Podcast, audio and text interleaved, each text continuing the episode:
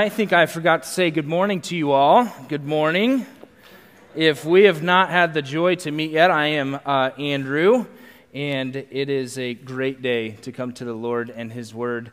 If you brought your Bibles with you, I want to invite you to open to the Gospel of Matthew. If you didn't, that's okay. Uh, we'll have the words on the screen here, but we want to encourage you to bring a Bible with you, even if it's on your phone. Grab that YouVersion app, it's a great uh, tool for us. Now, uh, I, I, must confess to you, I was really uh, coming into uh, God's Word this morning of trying to think of how we can incorporate something uh, practical and fun with this. But then I got in here this morning and I saw all of Tyler's uh, Thanksgiving jokes from this last Wednesday. I said, you know what? I'm not even going to try. Uh, and, and if you want a list of those jokes, it's great. I was going to have Tyler walk across some cases of water or something. We're not going to do anything like that because we're going to talk about the good Lord this morning uh, in yet another storm with the disciples. If uh, you were here a couple of weeks ago, we talked about the disciples and Jesus and the storm on the Sea of Galilee.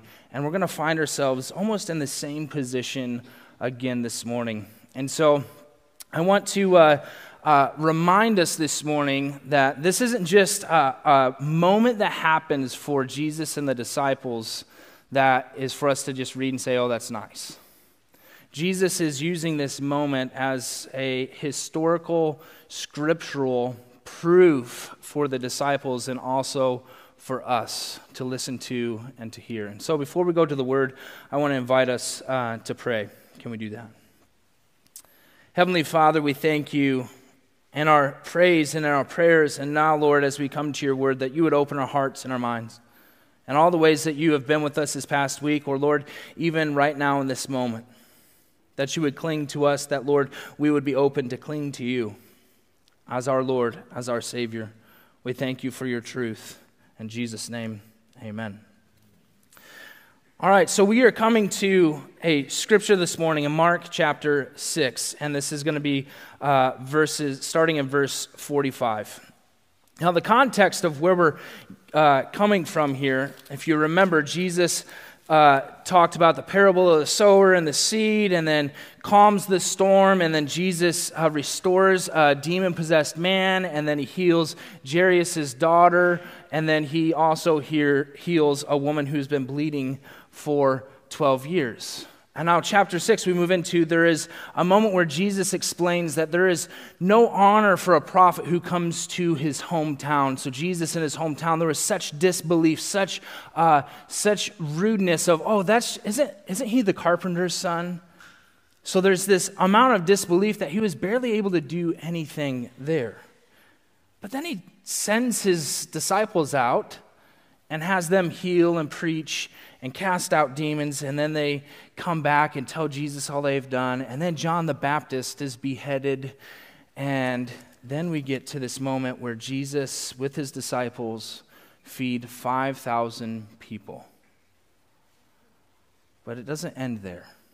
It ends with Jesus and the disciples on the water again. So here we go. Mark chapter 6, starting in verse 45. Immediately, Jesus made his disciples get into the boat and go on ahead of him to Bethsaida.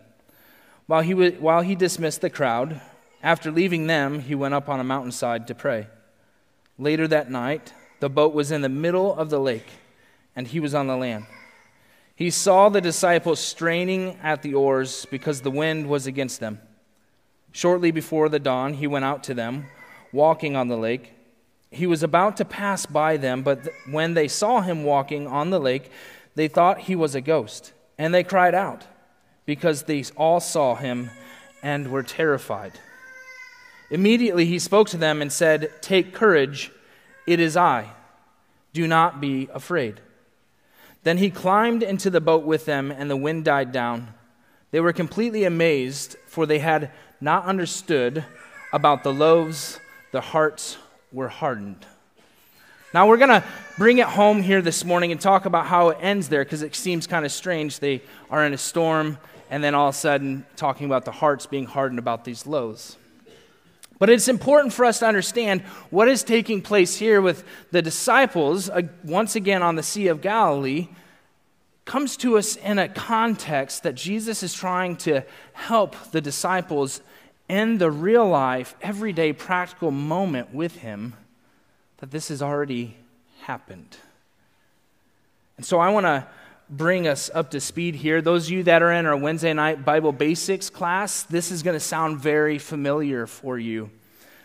We uh, talk about Moses and Wednesday nights, and uh, that's where our focus has really been, and we've come out of Moses. But there is a moment in Exodus where Moses meets God on Mount Sinai, and God says, Hey, I want you to go and, and free the Israelites from the Egyptians. Moses comes up with all these different excuses. As the story goes on, Moses and his brother Aaron go to talk to the Pharaoh in Egypt, and all these uh, plagues happen, and God hardens the Pharaoh's heart, and the Pharaoh's heart is hardened.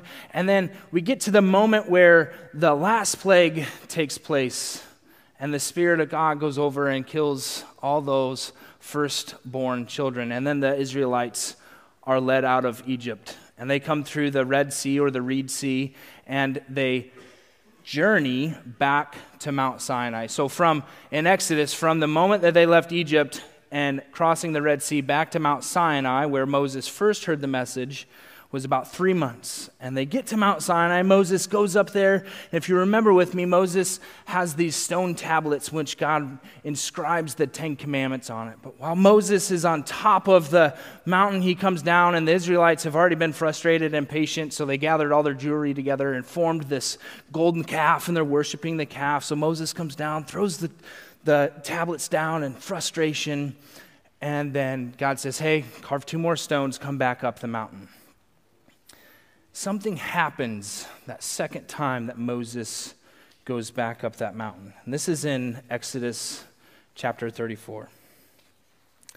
Moses chiseled out two stone tablets like the first ones and went, out Mount, went up Mount Sinai early in the morning. As the Lord had commanded him, and he carried the two stone, the two stone tablets in his hands. Then the Lord came down in the cloud and stood there with him and proclaimed his name, the Lord. He passed in front of Moses, proclaiming, The Lord, the Lord, the compassionate and gracious God, slow to anger, abounding in love and faithfulness, maintaining love to thousands, and forgiving wickedness and rebellion and sin. Yet he does not leave the guilty unpunished. He punishes the children and their children for the sins of the parents to the third and fourth generation. Moses bowed down to the ground at once and worshiped. Lord, he said, if I have found favor in your eyes, then let the Lord go with us.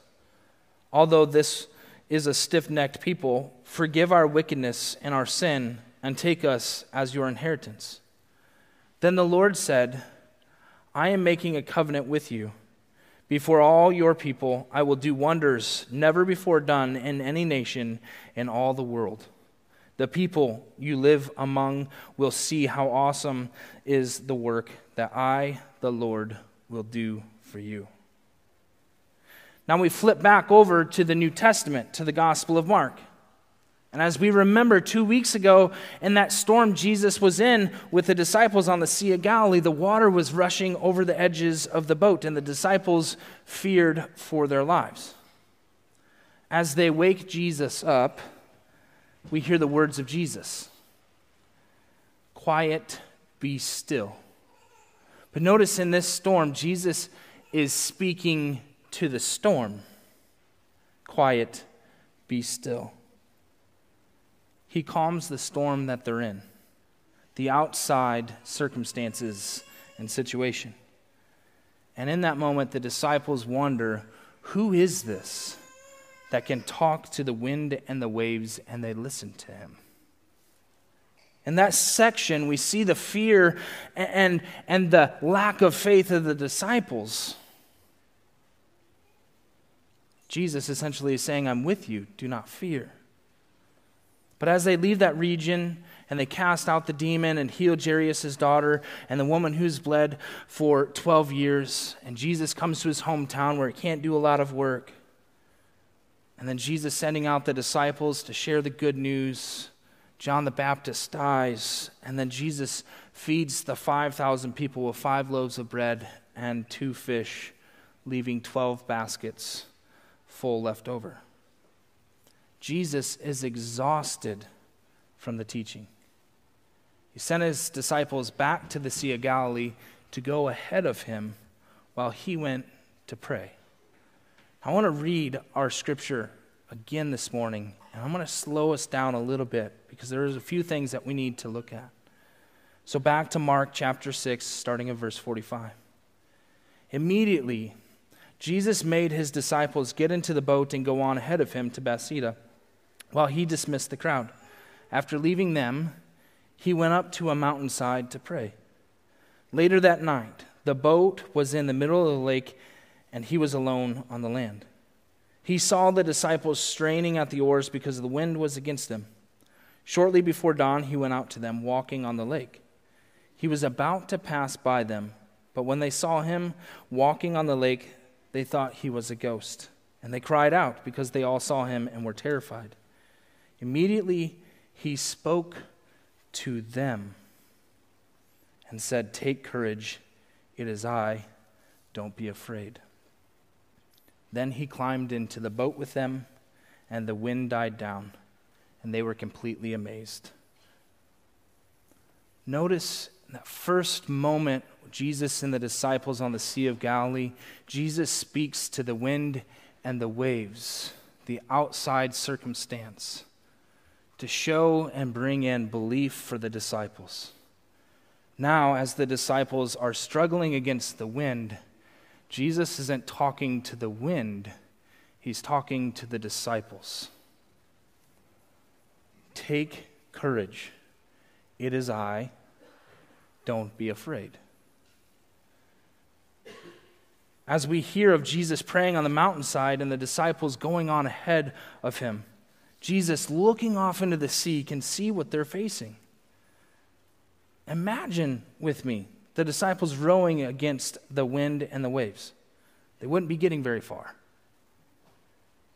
So, as Jesus heads in that direction and he steps on that water and he walks towards the disciples, he deliberately walks close enough for them to see a figure on the water, but not far enough for them not to see.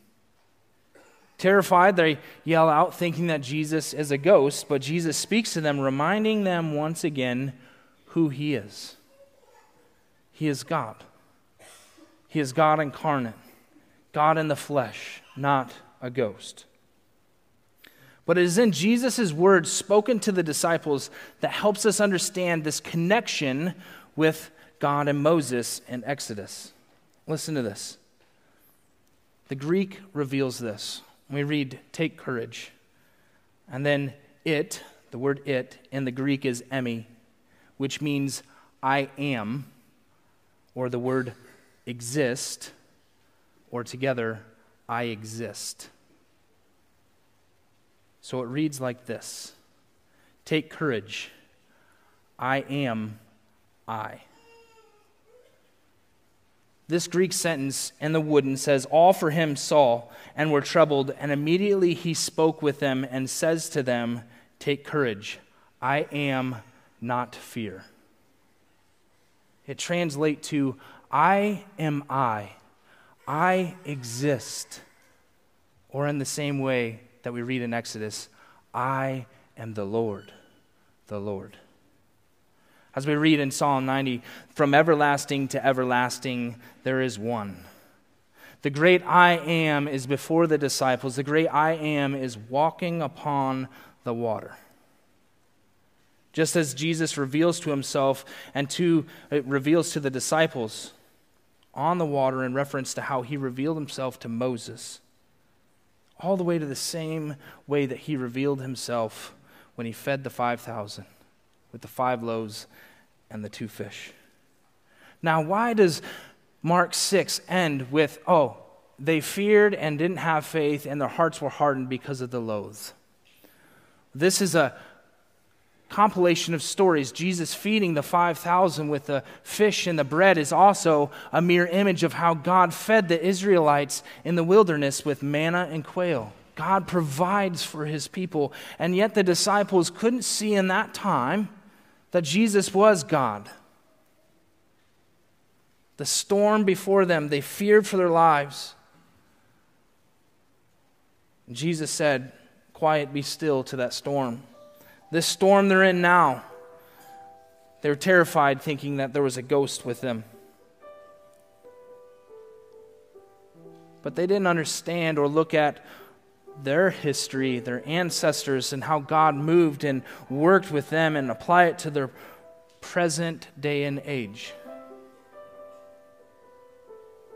That God, Emmanuel, God with us, the incarnate Son of God, the great I am, the good shepherd, they couldn't see him yet in his fullness of who he is. Now, there are variables to understand this and, and why they had this perception. First, that there was a implication that Jesus was going to become the next king of Israel that would overthrow the Roman structure. And then there was also a bunch of questions and interpretations of who Jesus was. Is this Elijah? Is this a different prophet? He's just a carpenter boy. But all along, Jesus is trying to teach us and show us and reveal to us that He is, in fact, the Messiah, the Savior. And there are a lot of ways that this still happens today, both in and outside of the church. Folks, folks talking about Jesus as a good moral teacher, a divine spark to awaken us to our divinity, a messenger, nothing more than the Gandhi of his day but these interpretations come from talk about the Word, but not actual study and reading of God's Word. And I stand here with you today in God's house. That in many ways, it seems like we together are rowing against the storm. Each one of us has an oar. Each one of us has a job and a responsibility to put that oar in the water. May we be reminded this morning the final act of what Jesus does is he gets in the boat with them. God's with us. It's been God's message all the way from the beginning in Genesis and all the way through. But there's one simple response from us Believe.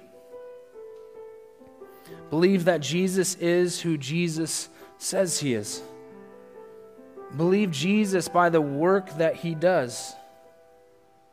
For those of us who have accepted Jesus as our Savior, He has promised to be with you through every storm, every moment of life, even in the face of the wind's challenge even if the waves of life oppress or keep us from moving forward.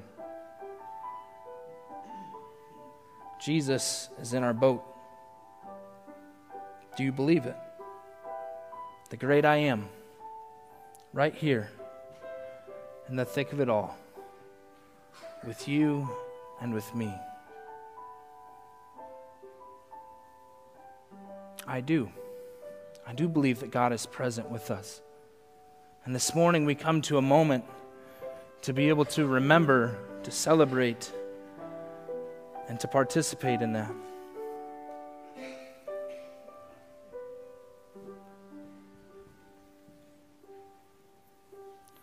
The night in which Jesus was betrayed, he took a loaf of bread, lifted it, and gave thanks to his Father in heaven, and he broke it and said, Take and eat of this, for this is my body, which is broken for you. And in the same way, Jesus lifted a cup and said, Take and drink from this, for this is my blood of the new covenant, which is poured out for you and for many the forgiveness of sins. Do this in remembrance of me. And so, here this morning is an open table. All are welcome to come and receive from our Lord and Savior the sacrifice that He has given, the sacrifice that He has taken on our behalf. Give us a few moments to prepare. Uh, and I would like to invite our communion helpers forward.